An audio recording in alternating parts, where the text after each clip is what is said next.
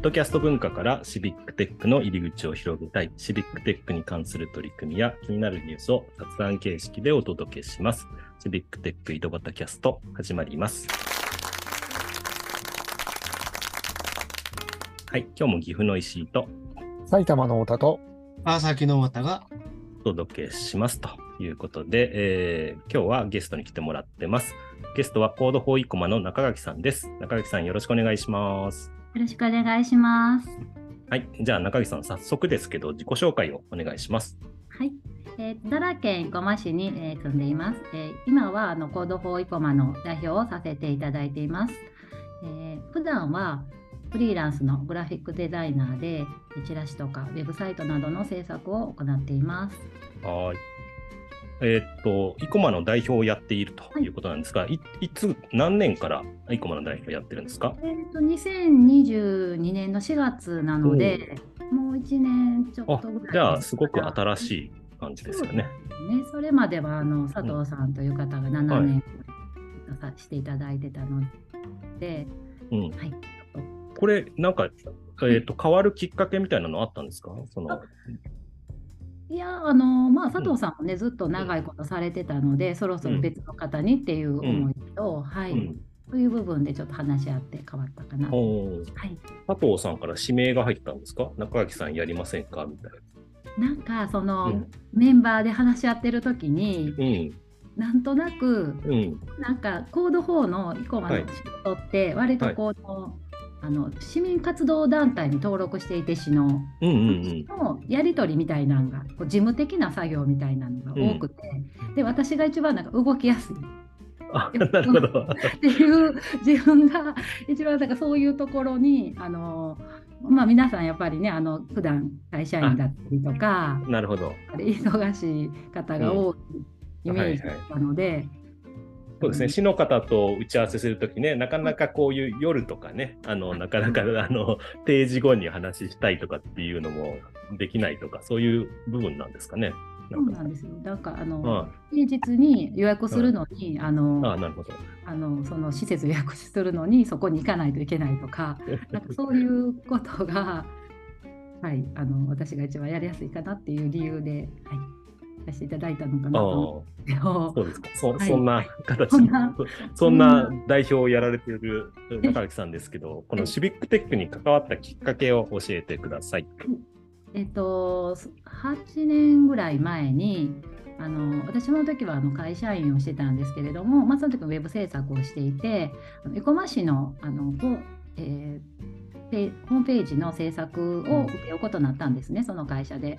でデザインを担当していたんですけれどもなんかその時にやっぱりあの生駒のことを全く私は知らなくて生まれも育ちも生駒なんですけれども、うんうん。本当にあの寝寝に帰るだけみたいな学生の時もただそこに住んでいるだけで遊びに行くのも大阪だったりうんなんかあんまり駒のことを知らなくてあやっぱりちょっとせっかくデザインこんな自分が生まれ育ったところを作るのにあたってもうちょっと知りたいなって思った時にあの生駒の広報誌を見てたんですね。はいはでそのい。時にあの、えーアイデアソンアイデアソンがうんはい、やっていた、あのパパママアプリアプリをのあの開発アイデアソンうんっていうイベントを見かけてその時うんにデザイナーとかこう、うん項目にあったんですね。うん。なのでなんかあ私でもこれやったらできるかもと思って参加したのがきっかけで、うん。はい、いや、そういう広報誌、広報誌から入るのもはい。面白いなと思ってるんですけど。そうですね。本当に生駒に住んでいるんですけど、そういう、うん。あのあの活動している方と知り合うきっかけっていうのが全くなくて、はいはいはい。やっぱり会社に行くだけ。であとまあうん。うん子育てもしてたので、子供も小さかったので、まあ、それでまあ一日がいっぱいいっぱいで、うんうんそんな余裕もないっていうのがうん。うん実情だったのでただまあその仕事絡みでうん。どうしてもなんかこういろいろこう自分がし、あの知っとくことがうん。何かいいものが作れるかなってその時にちょっと思ったので、なるほど。はい、せっかくね、自分の住んでる町の、はい。ねウェブサイトを作るんだとしたら、やっぱりちょっと知っておきたいというのが、いや、その辺がデザイナーとしての姿勢も伺えますよね、なんかね、中垣さんの。いやでもそんなに本当に意識高くなかったんですけどね。でもその時にやっぱり担当者、あのその市の担当者、今でもすごく仲良くしてもらってる方との出会いとかも大きくて、はいはいはい。人との出会いっていうのが、うんうん。うんうんそういう生駒と関わるきっかけ、まあ、佐藤さんもそうなんですけども、行動ね。を、あのはい。そそう意外とこういうシビックテックやってる人ってよそ者っていうかもともと地元に住んでる人じゃなくて他から来てここで住んでてやるみたいな人が結構多かったりもするんですけどね、うん、あ僕なんかは特にそうで、うん。あそうなんですね。はい、実は岐阜じゃなくて愛知県出身なんですよね。もともと。うん。そうなので私も全く本当にそ外から来たと一緒ぐらいあのうん知らないっていうところは多分共通してたよと思います。なるほど私住んでただけで。住んでただけでっていう。はいえーいやいや。で、そんな中垣さんなんですけど、普段はどんなことされてるんですか？そうですね。普段はうん本当にあの家であのその制作の方をチラシとかウェブサイトの制作をしていることが多いんですけれども、うんうん。あの週に1回最近はあの地域食堂子ども食堂と言われている、あのそういうおお手伝いにも行っていたりうん。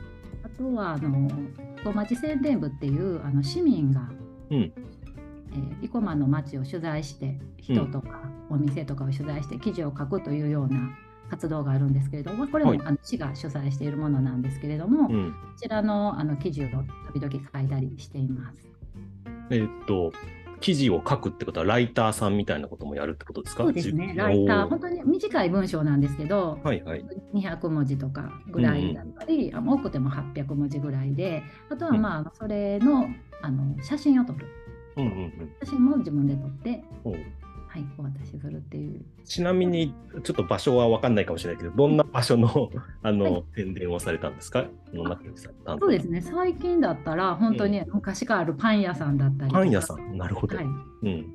あのーえっとよく行ってる喫茶店とか、うんうんうんうん。あとはあのチロル堂っていうあのはい生駒にフードデザイン賞を取った駄菓子屋さんがあるんですけれども、駄菓子屋さん。はいうん駄菓子屋さん子供がたくさん集まる駄菓子屋魔法の駄菓子屋って言われてるんですけど、うん。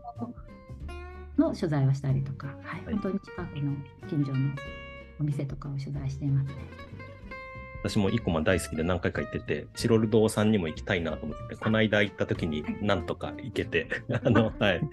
ね、夜はね、あの、えっ、と、あれですよね。えっ、と、なんか、居酒屋に、はい、居酒屋みたいになってたり、はい、この酒場になっています。うん。こんなようなところですけどはい何か、太田さんとか、小俣さんからも質問とかありますか？こんな。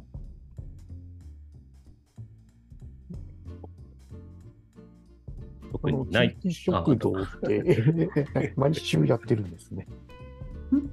地域食堂って毎週やってるんですか？毎週。これもね、あの実はそのチロル堂の場所を週1回、水曜日だけ借りてい。て、あのえ水曜日だけそのタワー食堂っていう名前にチロル堂がなるんですけれども、はいはいはい。こちらであのその、まあ、そこのあの代表の人は、まあ、7、8年以降までいろんな場所を借りて、うんうん。